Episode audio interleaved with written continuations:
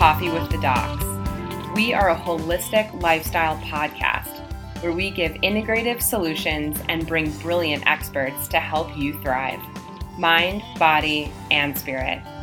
We are doctors Nicole Huffman and Abby Kramer, and we're so happy you're here.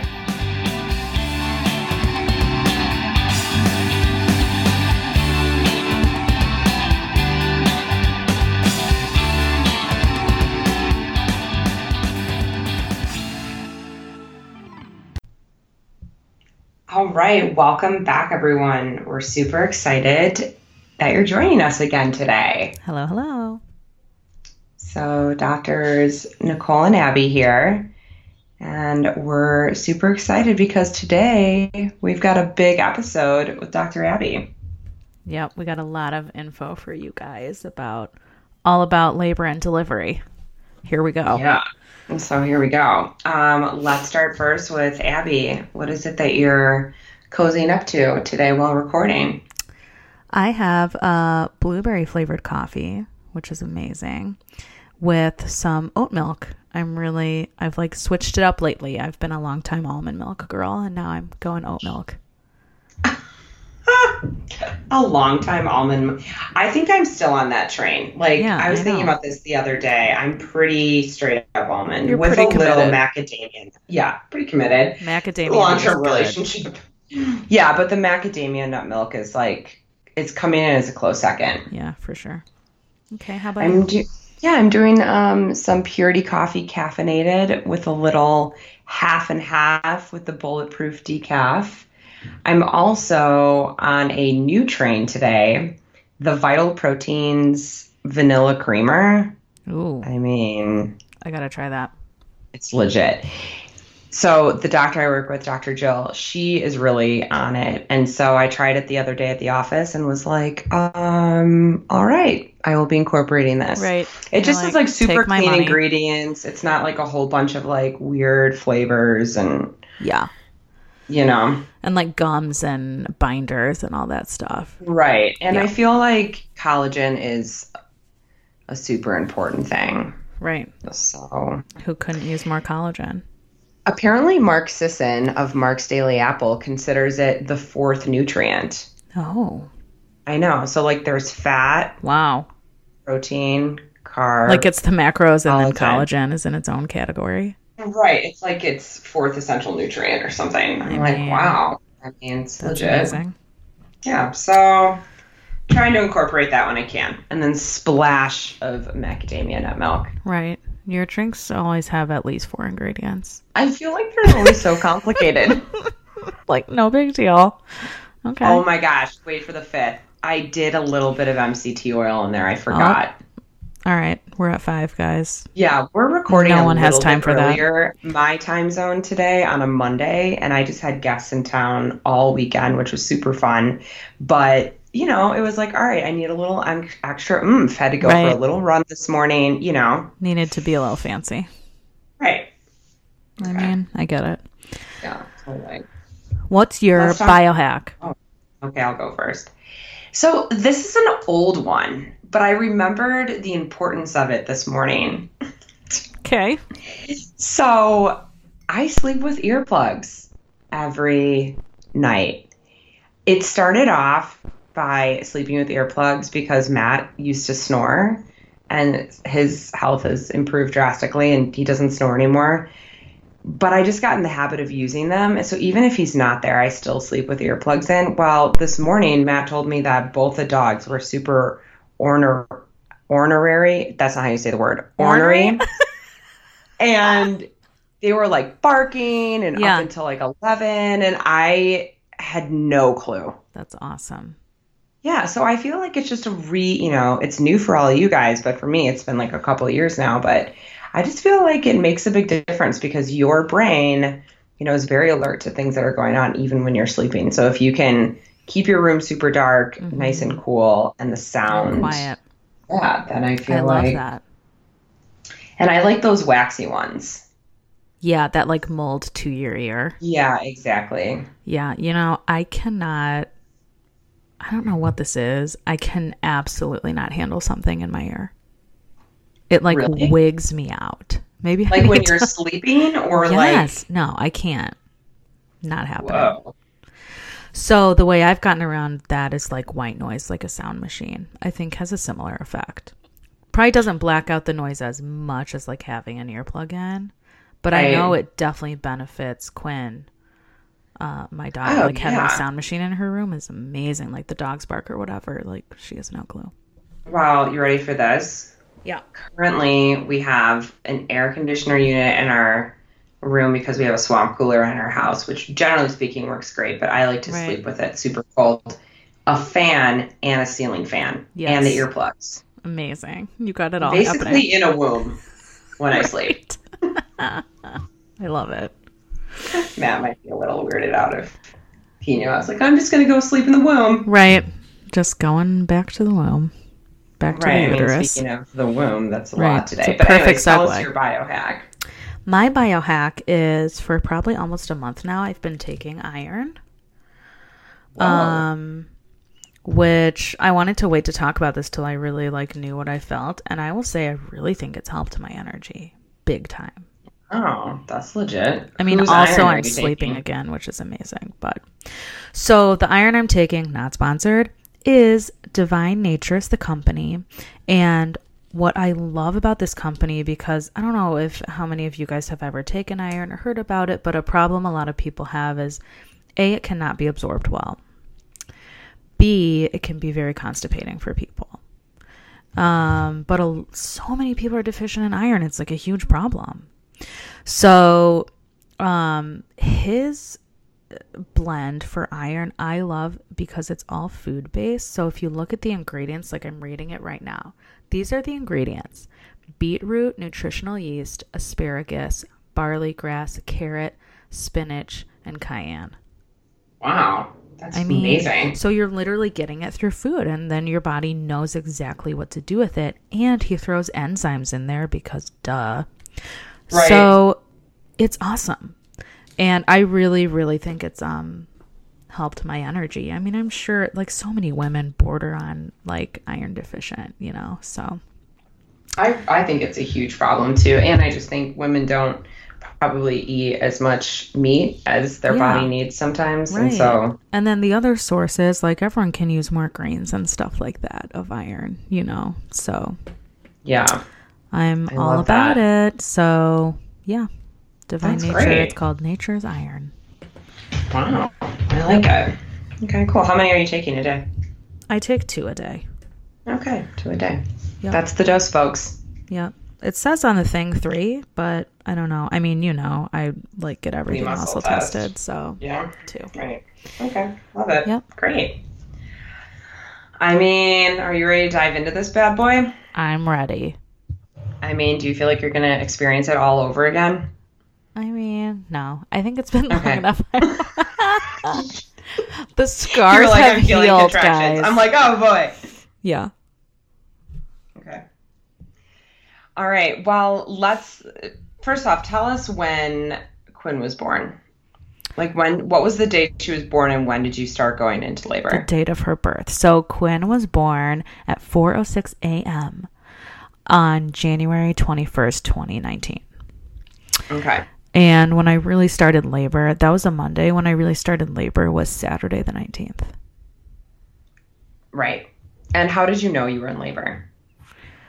Um, I mean, I remember I was like on the fence. I mean, part of it is for some women, it's very confusing because a lot of people have what's called Braxton Hicks contractions, which are like fake baby contractions.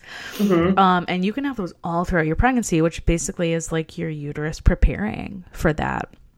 So they'll feel like a little cramping or like a little zing here or there, but it's like not actual labor. Right. And like I said, some women experience that from like the time they're 20 weeks pregnant. They like feel it here and there. So it's like normal. For me, I never had any of that. Zero. So I woke up on that Saturday and started feeling some cramping. And I was like, "Yeah, I definitely think this might be early labor because I was only like days away from my due date. Right. Which I have to say this anyone that is pregnant or thinking about being pregnant, do not even like care about your due date. It's really like your due month. So that doesn't mean much. Like the re- the average first time mother actually delivers your due date is 40 weeks. The average first time mom delivers at 41 and a half. Wow. So yeah, 41 weeks, 3 days is the average. So Wow. and I was convinced I was going to be like quote late. There's no really late, but past my due date, I was like, "Oh, she's cozy in there. I'm not feeling anything. Like I got time."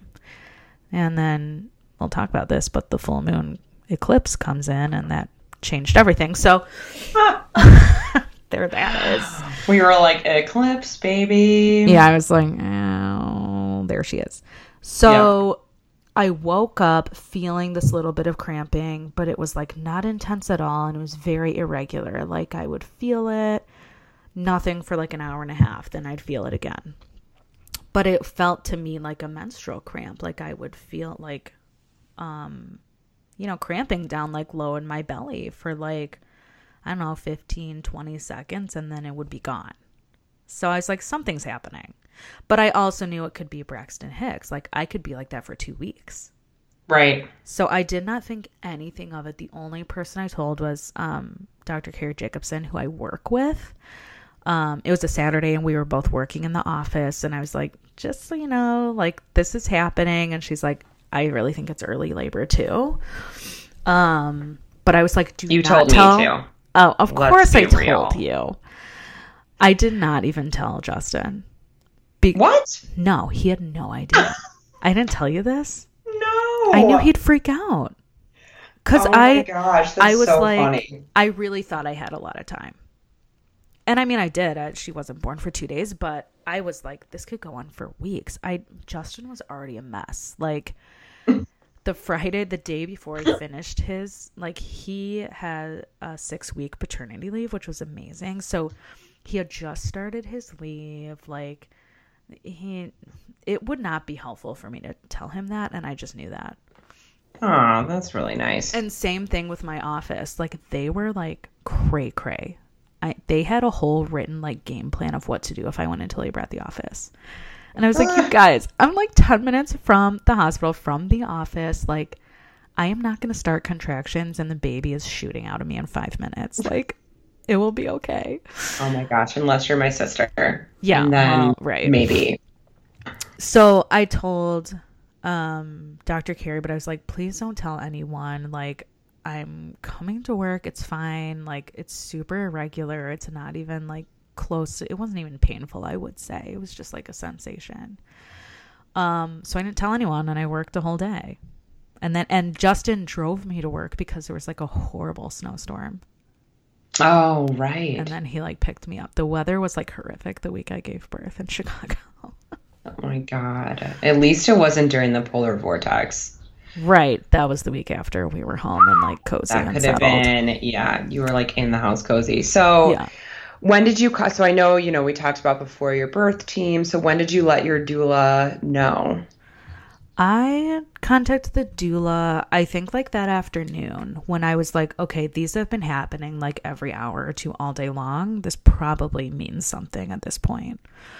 Um, so I want to say like near the end of my workday, the afternoon, I reached out to her. We were just texting back and forth, and you know, my doula was basically like, just keep me updated. But like everything was crazy because my doula, who I like loved,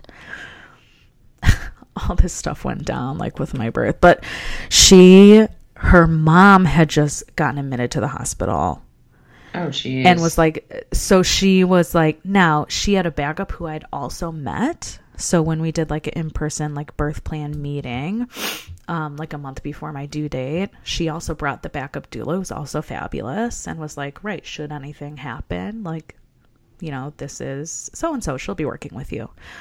Um and i felt totally confident. I loved her. I knew anyone she recommended would be like great. But the funny thing is i actually ended up working with like the backup's backup because the backup was traveling. oh my gosh. So I didn't even work with my doula, but honestly, I didn't even care.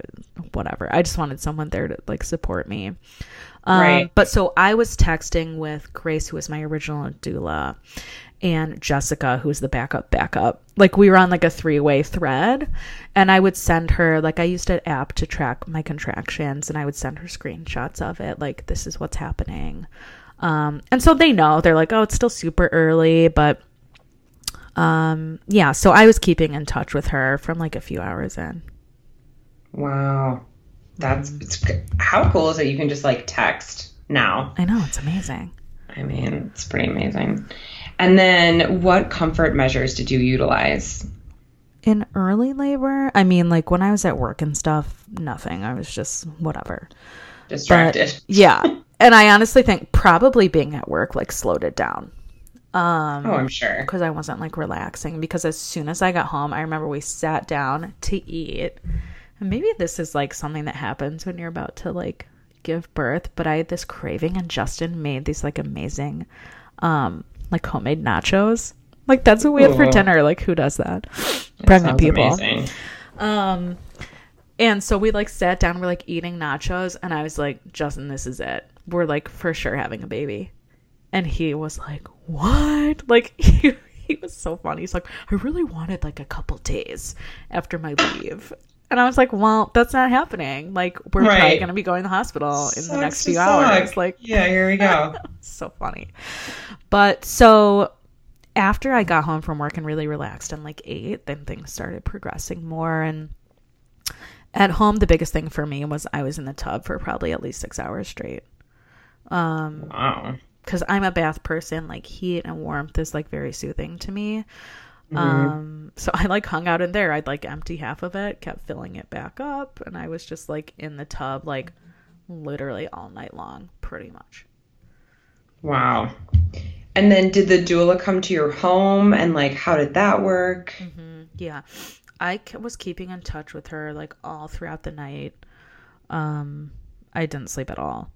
And so I would reach out, I don't know, every hour to check in and her whole thing was like, whenever you feel like you need my support, I will be there, which is great. And I would definitely say for people looking for like a doula to make sure that's the case, that they don't have some weird, like, when contractions are at this and this, then I'll come.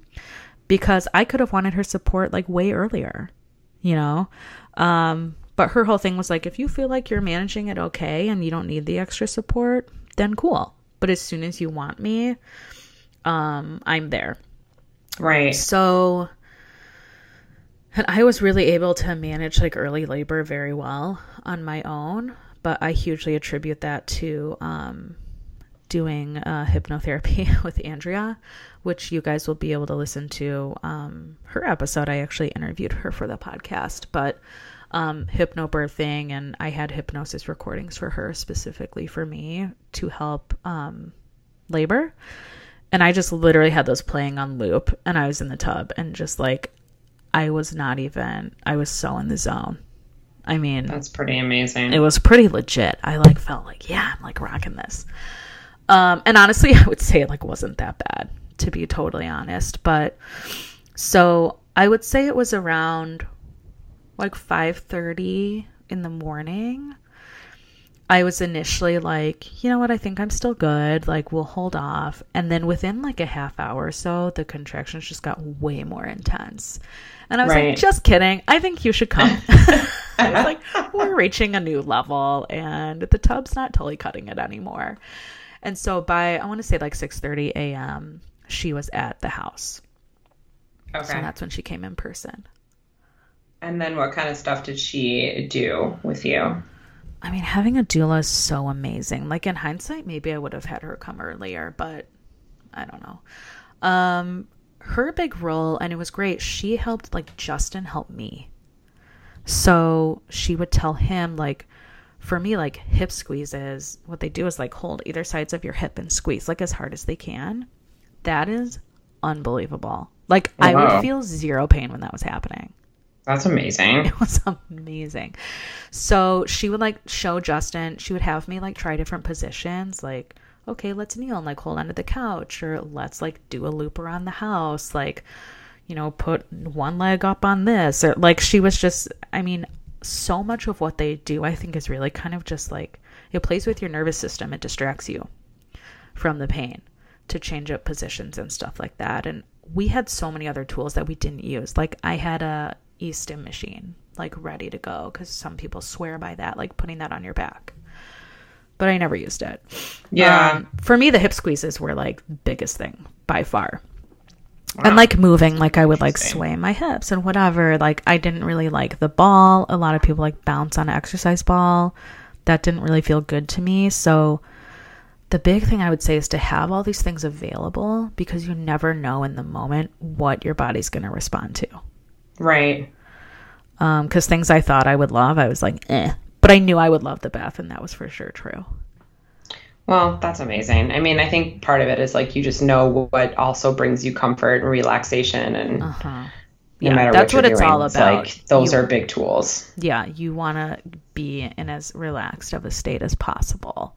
Because that's how, like, you're going to dilate and open the easiest. Right. Well, let's go to what was in your hospital bag because I feel like everyone's hospital bag is very different, but what was Yeah. in yours? Oh, man. I. The amount of stuff I brought to the hospital was like borderline embarrassing. I, but that was the advice from my doula, which I was actually so grateful for. She's like, bring everything. Who cares? Then you have everything to choose from. If you don't use 90% of it, whatever. But you want like everything possible. So I took, I mean, if anyone wants, you can email coffee with the docs at Gmail. I like saved my list. If anyone wants it, I can send it to you. But I'll speak to more of the stuff that I actually used. Um, I used, we brought a diffuser and essential oils, which that was awesome. Just something about, for me at least, smell can also be very relaxing and therapeutic. So, I mean, you know me, I would like muscle test and like diffuse whatever would be supportive. Um, so we had that going from like right when we got there in the labor room. Um, diffusing oils. Perfect. I had an entire bag full of crystals. I mean, but okay, so there's this amazing book called um, Crystal Muse, and they actually have a whole page about like crystals that can be supportive in labor and delivery. So I just like took that page and got all of the stuff they suggested and like had that in the room. So I did use that. Um, music I think was really quick pause. yeah, yeah. We have we interviewed Crystal Muse, and I believe that that summit did. interview is on Oh. YouTube and totally free now, right? Yeah. For Mind Body Spirit Squad. If any of you guys want to listen to that, they're awesome. Yeah, so you can go to our YouTube channel, Mind Body Spirit Squad, look it up, and it's with um, their business name is Energy Muse, but the book they had just published at the time was called Crystal Yeah. Muse, and it's awesome. It's basically like a cookbook for crystals, so how to use them for different things. It's awesome. Yeah. Okay, continue. Um, other clutch thing was music was very helpful for me to just like have something else to connect to. Um, so we brought like a little Bluetooth speaker and like Justin played different playlists from his phone. We had like funk going. Like all the nurses were like, "This is like the party room. Like this is awesome." Um, because when I first got there, at least I was in like a pretty good space. I was like, "Yeah." Um, I'm good. I brought a ton of snacks because I also didn't know what would feel appetizing to me. Like I'd heard some people like can get really nauseous, but I know like eating. We'll talk more about this later probably, but eating is so important. Like you're basically going through a marathon. No one would run a marathon without nutrition. Right. Um, so I knew like even if I didn't feel like it, I needed to be eating. well, and how great that you can bring the food that you know is going to work for you instead of like relying on what they have there, right? Right, Because we all know that hospital food can be like wah wah. And here's the thing. So, I mean, this was like totally like not allowable, but I didn't care and did it anyway. So, at most hospitals, they are going to have the rule that when you are admitted, when you check in, you're on clear liquids only. And that was mm-hmm. absolutely the case with my hospital too. But this is where like having a doula is amazing. The doulas are like, we'll get you eating. Like, don't worry about it. so we just made sure like the nurses weren't in or anything. And I had like simple, easy snacks like protein bars. I had the little packets of like almond butter, um, like beef jerky sticks, like more quick, easy things that I could do. Right. And I had a ton of electrolytes. And like that's what I did because I wasn't like super hungry, but I knew it was important, like every hour or two, to at least have like a few bites of something. Right. Absolutely. Oh my gosh. Um, let's see. The other thing, I had a lot of clothes, which we'll get to this, but because of how my birth ended up, I was really glad. Like I packed like three or four different outfits of like pajama pants and a robe and like a comfy top um cuz I did not end up just being there for one day. So I was Right. really glad I just like planned ahead and had like my own clothes instead of like the nasty like hospital gowns only. Yeah, for sure. Okay, so when you got to the hospital, what did that process look like? So when I got to the hospital, I was like rip roaring, hardcore into labor. Like, Yeah. that is where I would say it was so like, I think it should be a requirement to have a doula. Um, because we would have absolutely gone to the hospital so many other times, like so much Right. earlier, especially when you've never had a baby before. Like, I mean, it's intense. And there were so many times where I was like, okay, I think maybe we should call because, at least in my practice, they want you to call when you're at a certain point and basically they'll tell you when to come in. Right. Because I think so many women go too early, even by medical standards. That's really interesting. I think it's just like the process gets kind of scary and you know how it goes. Well, for sure. when you kind of get like in your head about stuff and it's like, oh my gosh, let's just go. And Right. Well, and they tell you, like my practice said, I can't even remember now, but I think it was like when contractions have been um like a couple minutes apart for like more than 2 hours. It was something like that. Then they're like, "Then call us and we'll talk to you, see how you're doing and like we'll determine if you should come in or not." My doula was like, "No, screw that. Like I know based off of how you sound and how you're feeling and how you look, like usually it's far later that you actually have to go in, especially if you're delivering for the first time." Because now this is based on what your preference is. My preference going into labor was to go as long as possible at home. If it's your preference to be at the hospital earlier, then like this would not be the case for you. right. But it was important to me. I wanted to like get there like the last lap. Right. Exactly. Um, like I wanted to cut it close because I wanted the least amount of interventions possible. Um, so when I got to the hospital, I mean, I was literally like waddling in there. I mean, it was like those scenes from the movies, like in the car. We're in my husband's like Jeep Wrangler, so it's like so bumpy and rough, right? And it's like me and Justin in the front, the doula's in the back, and I'm like, ah, like get there. Like it was totally like from a movie. I'm waddling into labor and delivery, like stop halfway down the hallway. I'm like full on like like contracting and the doula's like squeezing my hips. My husband's running in with like 18 duffel bags. Like it was hilarious. And we get up to the desk and they're like, "Wow, you're in labor." And I was like, "You think?" It's been like over 24 hours at this point, really. oh and gosh. um I mean, I was like full on in the zone and the so I wasn't even talking. I couldn't even talk at that point. And No. the and the doula was just like, "We need the room with like cuz I really wanted the room with the birthing tub." Because they Okay. have one room at Evanston Women's Hospital with a birthing tub. And that was like on my list. That was what I wanted. I was like trying to manifest it so hard. And they're like, they're just cleaning it up, whatever, you know, like they need to wipe the floors down and then you guys can get in there.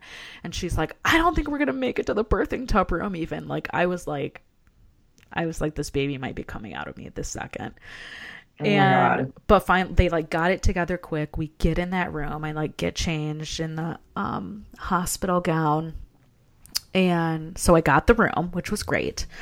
Woohoo. and um they put like the fetal heart rate monitor on my belly to like you know see where baby's heart rate was at and me and make sure we were all good. I refused the iv so that's one thing they want to do right away is hook you up to an iv i was like no way.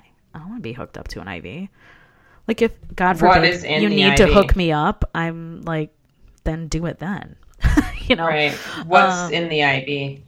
it's just fluids.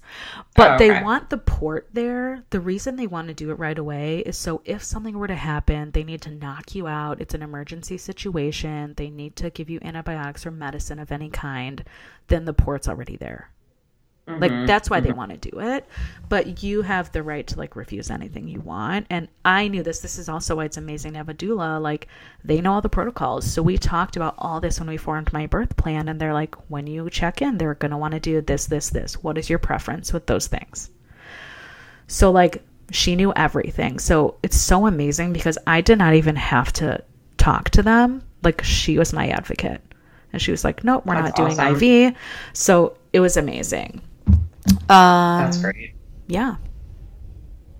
That was Okay, so you're all you decided not to be hooked up, and then well, I don't know, like what happened then? Like, what did you do to kind of like labor was super intense? Like, what were you doing to kind of bring yourself back down and like ground into the room? Yeah, and I definitely think a lot of people say this is true that it kind of slows down when you transfer to hospital.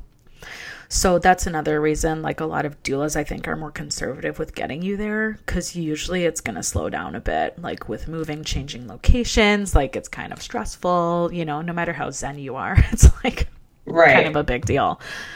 Um, so then I was still like trying to be super active. I did not even get on the hospital bed except when they checked me. And when I checked in, I was like eight centimeters dilated already. Um, which for those of you that like might know about this, if you don't, like 10 centimeters is full dilation. So I was like 80% there. Um, so I was on my feet. They had me like uh, on an exercise ball. She had me walking around. She had me on my knees, like squatting. I did a lot of squatting. Um, uh, you know, to just like use gravity to help like Right. bring the baby down. Um, cause I didn't want to really get in the tub until I really felt like I needed it. Um, and at that point, I was feeling pretty good. Although during contractions, a lot, I would actually sit and she would push on my knees, like towards my body. And that was like amazing. Whoa. Yeah, it was weird.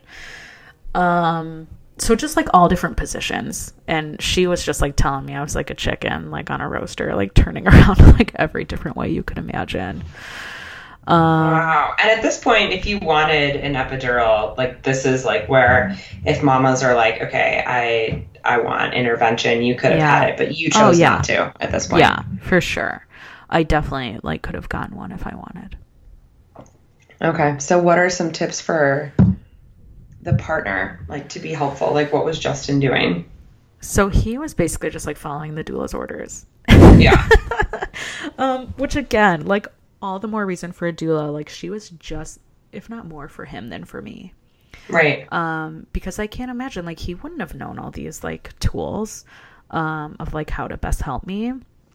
And sometimes she'd be like, "Go get her ice chips," you know, "Go get her some apple juice." Like, so I mean, that's where I was just like, listen to the doula, listen to me, but also like don't listen to me. Like when I'm like I'm not hungry, like I'm fine, like put a protein bar in my mouth and make me take a bite, you know, because I think it's like I was so like I was not really there. I was completely in a different place. Right. And so I think it's good to have people watching you and being like, oh, she's like sweating a lot. She's probably a little dehydrated. Like he would just like put the water bottle in my face and be like, drink some more water. Um, and electrolytes were clutch. I like drank so much of that Ultima Replenisher Oh, I know. So good. because at some point, just like regular water didn't even taste good. So having something that like had good flavor was really helpful. Right. And then you did end up getting an epidural. So how about you tell us about that? Yeah, I absolutely did. So uh, the epidural was about 24 hours in. Um, I want to say it was like in the evening. Like we got to the hospital around like 10 in the morning, and it was probably around dinner time. Um, Yeah. I remember I got in the birthing tub, and normally, you know, like we talked about, heat is like amazing for me. Like when I was in earlier labor, like zero pain when I was in the tub. Like it's just so comforting and relaxing. I was like not okay in the top. like I just I think I just hit the wall of exhaustion and this is part of what I learned with like the hypnobirthing. It's all mindset, right? So if you are in a good solid mindset, I did a lot of visualizing the contractions like waves, like okay, I just got to get over this wave and then it goes away. And that really is what contractions are like for most people. You have that intense feeling or someone describe it as pain for like 30 to 60 seconds and then it's completely gone for like 2 or 3 minutes or whatever it is or later on in like 1 minute. So you have a full on break to like relax and get ready for the next one and breathe a little bit. Um, but if you get out of that mindset and if you segue into like fight or flight, Mm-hmm. it is your pain threshold is so much lower. Right. And that's really the point I got to, I think, more just because of exhaustion. Right. Because at this point, it had already been like a day and a half. Um, I just hit that wall. And like Justin was with me in like the room with the tub, and he was just like, You have to do something. And I had told myself from before before I was in labor, anything like throughout my pregnancy, because I did a lot of like thinking and um, meditating and like planning for how my birth, you know, would go. I had told myself there's a difference between pain and suffering. I am totally fine with experiencing some pain for like an end result. You know, it's just like if you're an athlete, right? I was a swimmer growing up. It is not exactly fun to like sprint for 500 yards. You know, Right, like you're going to go through some pain and serious discomfort to get to that end goal. But at the end, there's a payoff and like it's over. It's a temporary experience. But like unnecessary suffering is was my line. That's where I was Yeah. like, I'm not okay with it if I'm experiencing unnecessary suffering because I also wanted to have a beautiful birth experience and be able to be present and enjoy it. And if it was just like suffering and horrible, I was not willing to do that. Yeah. Um, Absolutely.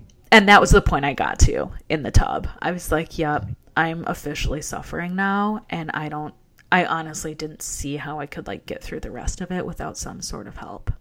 right. Absolutely. So then I was like, bring on the epidural. I was Yeah. like all for it. It's so funny. But I just hit that wall and I was like, yep, this is it. Like, I'm done. And I need to be able to relax and like recharge my batteries a little bit if I'm going to like make it through this. Absolutely. And then how was the epidural? Epidural is amazing. I, I mean, was it painful going in? No. Was it? No. No. the hardest part was staying still when that was happening. Because at this point, I was having contractions like every minute and a half. Right. So you have a very small window where there's nothing happening. right. Um, and I had to, you have to stay now. like perfectly still, like they're putting a needle in your spine. But I also like needles don't bother me. I don't really care. And at that Yeah. point, I was like, bring it on, anesthesiologist. Like, whatever you got to do, I don't care. And any like needle prick in comparison to the contractions was like so minimal. oh, I'm sure. So, yeah, the epidural was great. And I was very fortunate that my body responded it, to it very well. Um, I felt immediate relief. I was able to take like a two hour nap, which was much needed because I've been up for like almost 48 hours at that point already. right. And um, I still had total control of my lower body. Like I Oh, wow. could move my legs and everything. I could turn around in the bed. Um, so when I was laboring, like I could, I could be on my hands and knees with like a leg up. They wouldn't let me get out of the bed. Um, but I could totally move around, which was super nice. The only thing that sucks is when you do get an epidural, like no questions asked, you have to get a catheter and you have to get an IV. So Yeah. at that point, I was like bedbound. Right. Um, but yeah, I was really lucky. I was able to like totally move and all that. Okay. So then what happens next? So, what happens next? Their hope was that because part of why this whole spiral happened to me was I was pushing and stuff before the birthing tub and the baby just wasn't descending. But they're like, okay, whatever, she's not ready. You know, like we need to just like labor, you know, through that a little bit longer. And so, um, before the birthing tub, the OB on call came in. He was great. He's like super old school. He was so cute. He's like in his 60s, maybe even like 70 to deliver like thousands and thousands of babies. And he did an ultrasound because they were like, we just need to check her position and stuff. Because for me coming in at eight centimeters dilated and so like ready to go, it was like weird that it wasn't progressing as Right. quickly. And so they did an ultrasound and found that her her head was like crooked basically. It was like tilted to the side. and it's just like how she was in my uterus and they weren't alarmed about it like she was totally fine and you know my doula's like i've dealt with this so many times and so you know basically that's when we were doing all these different positions to try and get her to move um so her head could like fit straight through my pelvis Right. And so, you know, I would have like one leg up or I'd be laying on my side to like encourage her to move. And she's like, a lot of times baby will move to the right position. Um, and that just like was not the case with me. So after the epidural, we did more pushing and all that. They checked me. She still had not moved. Like she was still sitting above my um, pelvic bone. Like she hadn't started to descend through yet.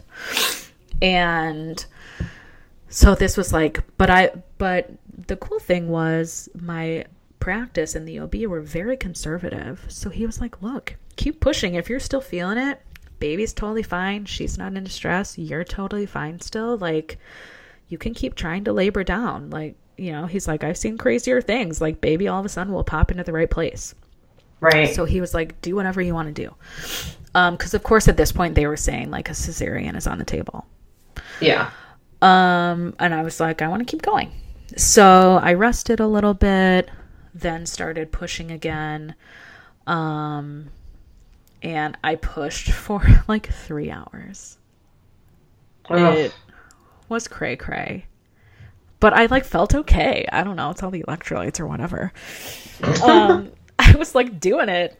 Um, and after three hours of pushing, they came in. The OB came in and checked me because he was also like, if baby can get just a little bit farther, he could actually reach in, rotate her head, and she'd come through vaginally, Right. um, which is like a pretty common thing for them to do. Yeah. And so we're like, okay, we just got to get her a little bit farther and it's fine. Like, I was not like panicked at all.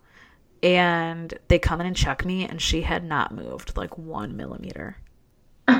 And oh I Oh my was gosh. so tired. I'm like, are you kidding me? I was, I remember saying when he came and I was like, she better have moved down. Right. and he's like, she hasn't moved. And he was so cool. Like, and this is why I'm so grateful to have a birth team that I loved because I felt completely in control of my experience. They left everything up to me versus saying, amazing. we're going to do this. Like, Right. and so his whole thing was he's like, look, you guys are both still fine. If you want to keep pushing, go for it. But he's like, I've done thousands and thousands of deliveries, you know, in my 30 plus years of practice, whatever. Right. And he's like, you know, I'm like a smaller person. And his whole thing, he's like, your pelvic outlet is on the petite side.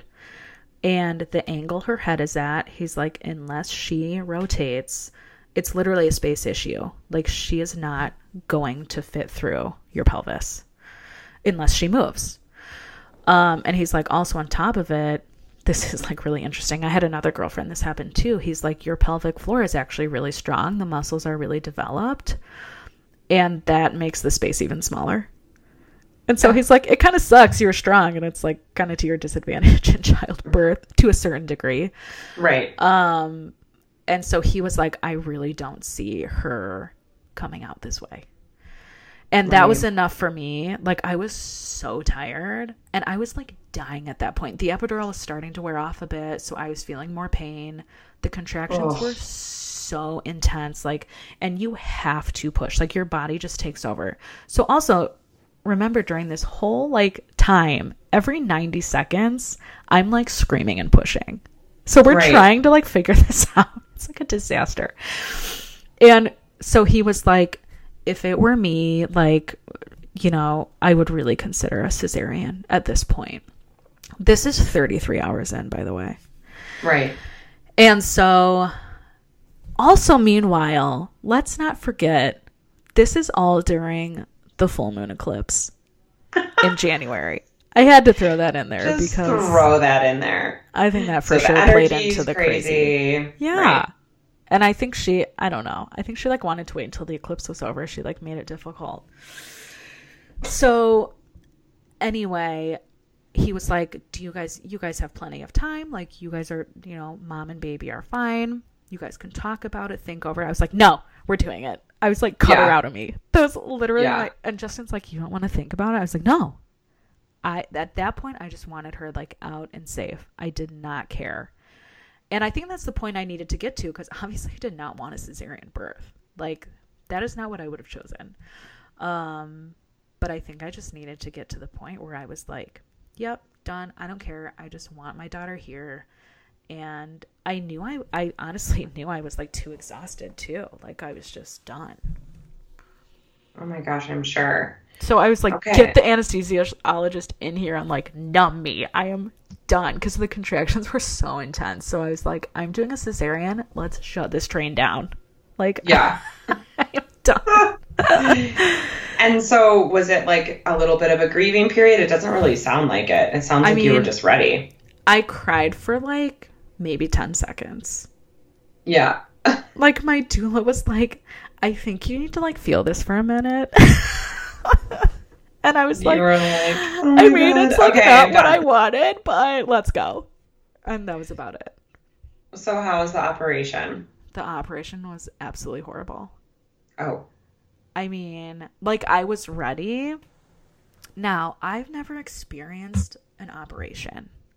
So it was like a little traumatic. Like they literally put me on the little stretcher and they're like wheeling you into the OR and it's just like the movies with like the crazy lights above your head. There's like all these Yeah. machines. You like see the table there with like the freaking scalpels. Like it's intense.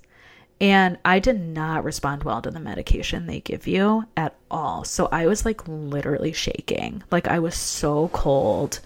Oh. It's like they like rip your gown open. They're like shaving you. It's like really crazy. And like poor Justin is there. He's got like the mask on and everything. And I, I remember it was the OB who I loved. And he also had like a resident. So he's also like teaching this other guy, like, okay, this is what's happening. This is what I'm doing. If I was in a better mindset, I probably would have thought it was cool. But I was like, let's just go. And then they're doing all this, like, they prick you to make sure you're numb. So they're like, do you feel this? And it's just crazy how fast it happens. Like, you're like, they're gonna, like, cut me open. And I mean, it's like five or six, something like layers of tissue they have to cut through to get to your uterus. Like, it's really crazy. And I felt a lot of pain actually during the cesarean. Okay, that's what I was gonna say. Like, what was the part that was horrible? Because, I, you know, you kind of hear all sorts of different stories. Like, some women, just not to freak everyone out, or like it really was fine. It was like no big deal. Yeah, I think it's And how your body responds, and like Right. I think at that point I was probably in such fight or flight. I'm sure that didn't help. Like I was not relaxed and zen. I think in the OR. so. Part of it too was like you had literally been laboring for 33 hours, as opposed to if you would have ended up not saying. I mean, it all happened divinely and how it was supposed to, but. If you would have just gotten there and they would have been like, oh, you know, oh for yeah, whatever reason we need to do a C-section right now, it probably your body would have been in a much a different, different space, place. Yeah, totally. I mean, I was completely depleted on like every level. Yeah. But I think it's also how your body responds to the medication. Like I keep tell I kept telling them to turn up the pain medication because I could literally feel them like in my insides. Oof. And I remember I kept being like, ouch, ouch. Like it hurt. And I was not prepared for that. I thought I would have like zero feeling. And I remember them telling me, like, tell us if you're feeling pain, like we can adjust the medication, whatever.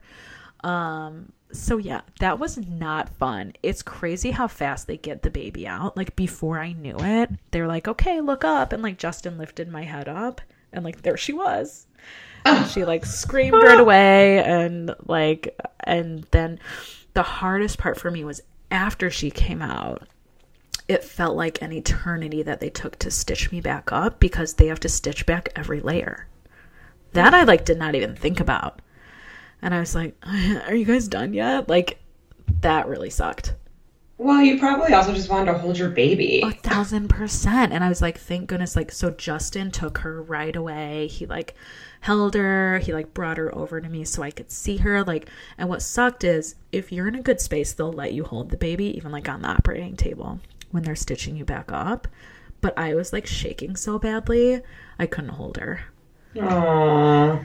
and so that sucked. But like Justin had her and he went up with her like to the nursery and stuff. They go and like weigh them and give them a quick exam and whatever.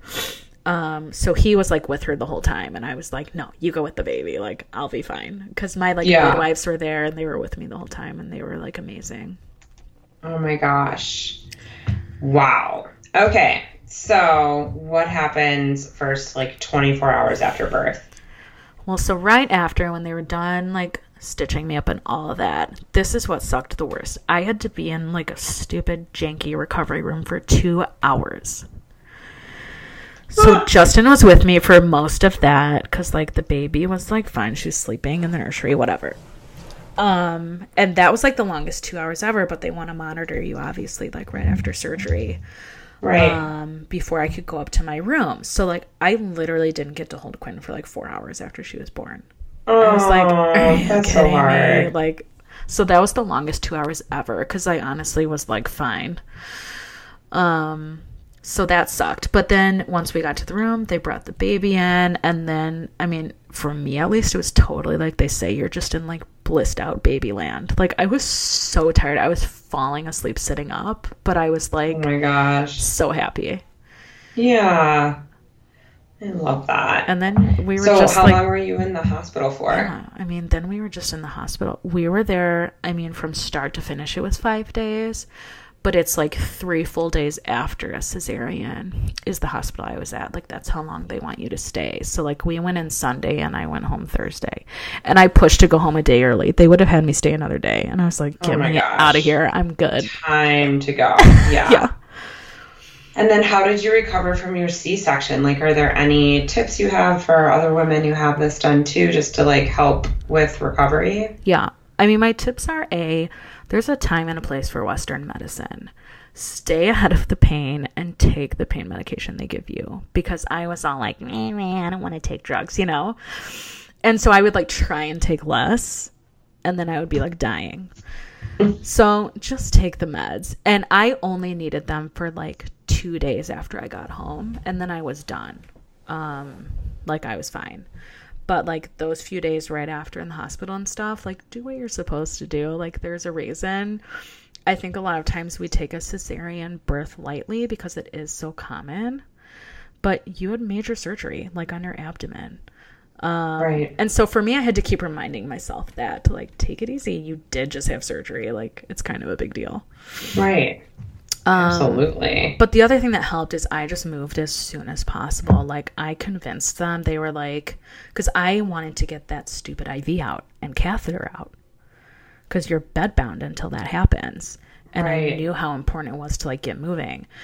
And so they were like, okay, well, you have to show us that you can like get up and go to the bathroom by yourself and get back in your bed three times before we can like take you off all this stuff. And I was like, gosh. okay. So I was like annoying. I literally like just chugged a ton of water and like every five minutes was like ringing the nurse thing. And I was like, all right, I'm ready. like, let's go again. I did it like three times in two hours. And then they were like, okay, you're good. Oh So like in under two hours, I was off all that stuff, um, and like doing laps around the maternity ward because I knew how important that was, just like for healing and to get your muscles engaged again and the swelling out. Like the swelling is unbelievable if you get a cesarean. Like my legs were like elephant legs, and I had no swelling my entire pregnancy, and so Oh. it would like my feet didn't even fit in my slippers I brought. It was like not okay. so like that's definitely a tip. Like I would say bring a pair of compression socks to the hospital because you never know. And I had to like Amazon prime them in a snowstorm. So I went without them for like ah. three days. And if I could have put those suckers on like immediately, it would have been really helpful because it's painful too to be that swollen. Right. So I'm assuming just like feeling physically, aside from being swollen, like how else did you feel? Ugh, woof. I mean, your body changes so drastically. Like you were just hugely pregnant and then it's like gone. Right. Um, so I just felt like I felt very inflamed. I felt like puffy everywhere. Like it's gross. You still feel like you're like 20 weeks pregnant. Like you still have like a big belly. Because Right. it takes a long time for your uterus to catch up and like shrink down. Yeah. Um, and I just felt so exhausted. I mean, like taking a shower was like so amazing, and like putting on different clothes.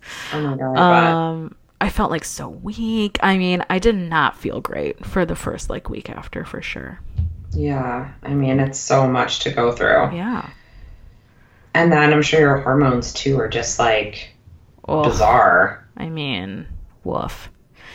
That I was not prepared for. You know, you hear like, oh, then your hormones like go crazy and it's like nuts and blah blah. But I never understood that. Like some women with their monthly cycles kind of experience that like emotional hormonal stuff, you know? Like they're like, oh, I just want to like punch everyone around my cycle Right, or I right. like cry at everything. I never had that ever. And so mm-hmm. I was not prepared for like not having control of my emotions. Like it is like people say like that immediate postpartum is so wild. I mean, and it's definitely hormonal. Like I would just like cry all the time. And I wouldn't have a reason. I'm like I'm not even like sad, but I think it's just your hormones shift so drastically so fast. And you let alone you have this huge life change overnight and oh gosh. like it's like you'll just be like weepy you know? And i think part of it is kind of like grieving your old life. You're like you're like "Oh, what is this now? Like we have this baby. And you can't figure out your baby. You're like trying to like get to know your baby and how to soothe them and comfort them. And like quinn was like a screamer. Um so i remember like in those early days she would be crying and i'd be holding her and crying and we're both just like like it's wild. But that's all the reason why like it's so important in that immediate postpartum period to just be like so cared for because for me it was like everything outside of like caring for quinn was so overwhelming like that was like oh all i had the capacity to do so like let people help you would be like a big piece of advice for me Yeah, absolutely. I mean, I think it's just so much in the beginning. And so you wouldn't say, because, you know, some women talk about having like postpartum depression or postpartum anxiety. Like, yeah you wouldn't really say you experienced that, or would you? I would say, I mean, the typical presentation of like postpartum depression actually kicks in a while later. It's more typically like three or four months in. Mm-hmm. And it's more labeled by like you're having like really negative thoughts about yourself or your baby. Like you're contemplating like mm-hmm. potentially like harming yourself or your baby. And mm-hmm. like that definitely did not happen to me. But I think it's like totally normal to have to experience the emotions of depression or anxiety immediately postpartum. And like that they call the quote baby blues.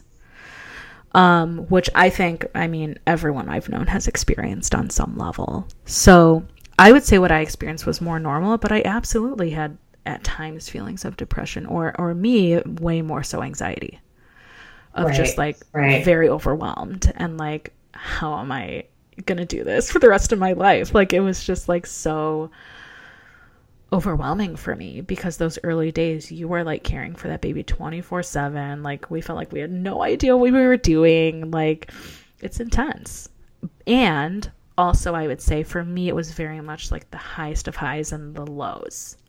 Like I say all this and at the same time it was like we were so happy and joyful too Oh it's my just gosh. like this big milkshake of like every emotion I mean, I I just think it's so interesting because so many women have so many different experiences after. And I know in practice we see a lot of this too. Mm-hmm. And sometimes we're like, I mean, I feel like it's just like severe adrenal fatigue, like after Right. everything you've gone through and now Oh, you're not yeah. sleeping. And your body is so taxed but and i also learned like i think we also need to like normalize these feelings because i would say from a practitioner standpoint and like seminars i've attended and stuff it's kind of been the mindset of like any postpartum emotions like that are like adrenal and thyroid problems right? Like your hormones are tanking so if you just fix that mom feels great. And you know what? In hindsight i think that's a bunch of bs I mm-hmm. believe it's totally normal to feel those emotions and we need to normalize that and not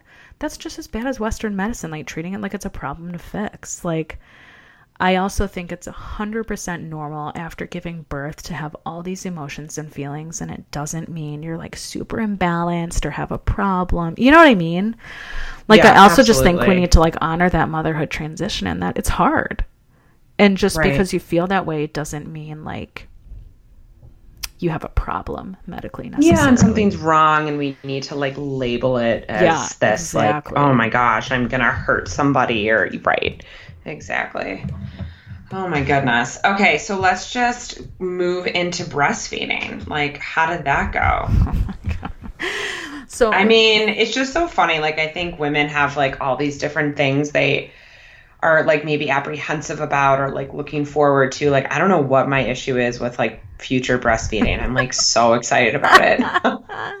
I mean, like think it's in my great. dreams. It's so Yeah. bizarre. Like I mean, you're so like oh, breastfeeding. yeah, woof. I mean, for me, for me, I think honestly, it's just like I had to learn the lesson again and again and again that nothing was going to go as I planned.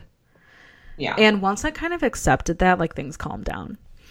But so breastfeeding for me was very difficult um, in the in the beginning. The, my biggest piece of advice would be for anyone out there that's pregnant that um, breastfeeding is part of their goal is to find a wonderful, well vetted lactation consultant because they are not all the same and do not all have the same skill set. Find one that is first in diagnosing and catching tongue and lip ties. Um, I went through three different lactation consultants till one actually phone consult actually confirmed that that's what was going on for me. The other three like totally dismissed it as normal. And I just knew for me, breastfeeding was incredibly painful. Um, to the and everyone says like, yeah, I mean, in the initially it can be uncomfortable and a bit painful. Like your body has to get used to it, and it is what it is. But I just knew intuitively, I was like, something is wrong. Like I should not be. I would literally be like sobbing, breastfeeding Quinn. Um, and I was like, I kind of think I have a higher pain threshold. Like this is not normal. And I finally, thank goodness, Dr. Carrie, who I talked about earlier, her mother in law was actually a lactation consultant for like over 30 years. Like, she's amazing. And I literally got on the phone with her, and in five minutes of just talking about what I was experiencing, she's like, Your baby's got a tongue tie for sure, and possibly a lip tie. She's like, Get to a pediatric dentist, get evaluated. Um, and I had done a lot of research too about this because it's a lot more common than people realize. And I had a feeling that's what was happening too. But we went to all these people, even a pediatrician who specialized in tongue ties. And she was like, I mean, she might have a tie, but I don't think you need to get it revised. Basically, their solution was like, keep practicing. And this was like three weeks into breastfeeding. And I was like, keep practicing is not an answer. Like, I was ready to just go to formula because she was like, Quinn was so upset right. because she wasn't getting enough milk was the issue. Um, and we went in and did what's called a weighted feed, where they weigh the baby before, then you breastfeed them like a full feeding, and then they weigh them after to see how much milk they're transferring. Um, and essentially, Quinn was transferring zero milk in like Oh 45 gosh. minutes of feeding. And they're like, oh, you know, just like keep trying. so I'm like, much. no, what? Keep trying? What is that? Um, but the problem is, by Western medical standards, a lot of the time, if the baby is okay on their growth chart, they're like, it's fine. It's no big deal. And I was like, I don't care if she's still gaining a little bit of weight. Like, this is not normal. Um, and so I found a recommendation for a great pediatric dentist, got in as soon as we could. And literally within one minute, she's like, this is like a severe tongue and lip tie. wow. And she was like, I cannot believe this was not caught. And I was like, I know, right? Like I knew it. Like I felt so validated just like going there. Um, literally 20 second procedure. They do it with a laser. There's no bleeding. Of course, there's a little bit of pain, but whatever. They bring her back. Boom. She latched perfectly for the first time in like almost a month. oh my like, gosh. It was absolutely the best thing we ever did. And we could easily do a whole episode on tongue and lip ties, but it can affect so much more than even their feeding down the line. It can affect their speech. It can affect how their teeth grow in, if they grow in straight or not. It affects their breathing. Like, it's so, I'm a huge proponent of like, if you're giving birth, have someone that has a ton of experience in tongue and lip tie come look at your baby because even if they're latching well, and this was Quinn's case, like her latch looked fine. So everyone was like, she's great. Um, it doesn't mean they're effectively feeding. And the Right. sooner you get that revise, it's like no big deal to revise it when they're really little. So I I would definitely suggest that don't just go with the hospital lactation consultants. Like have someone come to your home who's really versed in that because it I all the difference for that us. it's way more common than people anticipate. Oh, too. it's it's kind of like miscarriage, you know. There's no great way to have a great statistic because not every baby gets checked for it. But a lot of people have it. Like I learned this from uh, the research I did. Anyone that has like that gap between their front teeth, that's a lip tie. That's why their Oh. teeth grow in that way because that is so frenulum fascinating. separates them. Right. Whoa. and the more they're revi- like they're revo- revising obviously more babies now um, because it's more of a recent development um, they're just finding how common it is and the more research i did because a lot of people a lot of lactation consultants this is why i say find one that's an expert in this um, a lot of lactation consultants err on the side of less intervention so they're going to say, like, hey, if baby's transferring milk, okay, like that wasn't the case for Quinn, but if they're feeding all right and everything's fine and they have the range of motion, like, there's no reason to revise it. So you've got to really, this is something I'd recommend thinking about before the baby's born, like where you stand on this. For me, the more research I did, the more I realized how many other things it can affect. Like, they're even linking it towards like ADD and ADHD because, like, it affects your breathing and they get less oxygen to the brain. Like it's crazy. Um Wow. I was like, you know what, if it's there, I want to revise it because it's so not a big deal to revise it when they're infants, but as you get older, like if you're uh, in grade school or a teenager and even an adult, it's a like a bigger procedure and a bigger deal to get it done. Oh, that's so awesome that you were able to like figure out that so early on. Yeah, I was so And save happy yourself like a got major headache. Yeah, and also then it like saved my breastfeeding relationship with Quinn. Like I was able to breastfeed her um you know, till like now um because we got that revision. Otherwise she sh- for sure would have had to been like bottle and formula fed. Right. Oh my gosh. Amazing. Well, that's definitely a good recommendation to like make sure you find a really good lactation Yeah. consultant. I'm like so passionate about that for. now because like we went through the wringer with like multiples, so Right. Oh my gosh. Well, Abby, thank you so much for sharing you're welcome. all of this. totally. I mean, it was good for me to go back and like think about how everything went because I have this baby journal that I've someone gifted me, which is like great. And so I just like went through everything because it has you write about, you know, the birth, of course, and all that. And so it was all like refreshed in my mind. Yeah, no, that's perfect. And I think it's really helpful, like you said, for more women to talk about this process and like what's going on and what is like that a lot of this stuff is probably just normal and it's not that, you know, something wrong is happening or you're, you know, you're yeah, or like you need to rush to your doctor, or whatever. Like it's all Yeah. part of the journey. Yeah. hmm Awesome. Well, thank you for all of that. And if anybody is interested in your list that you keep updating of all the things to bring to the hospital, they can email us, but also just any other questions or topic suggestions. We're still taking that, uh, especially now for 2019, or I'm sorry, 2020, right? Because we're pretty much good for 2019. Yep.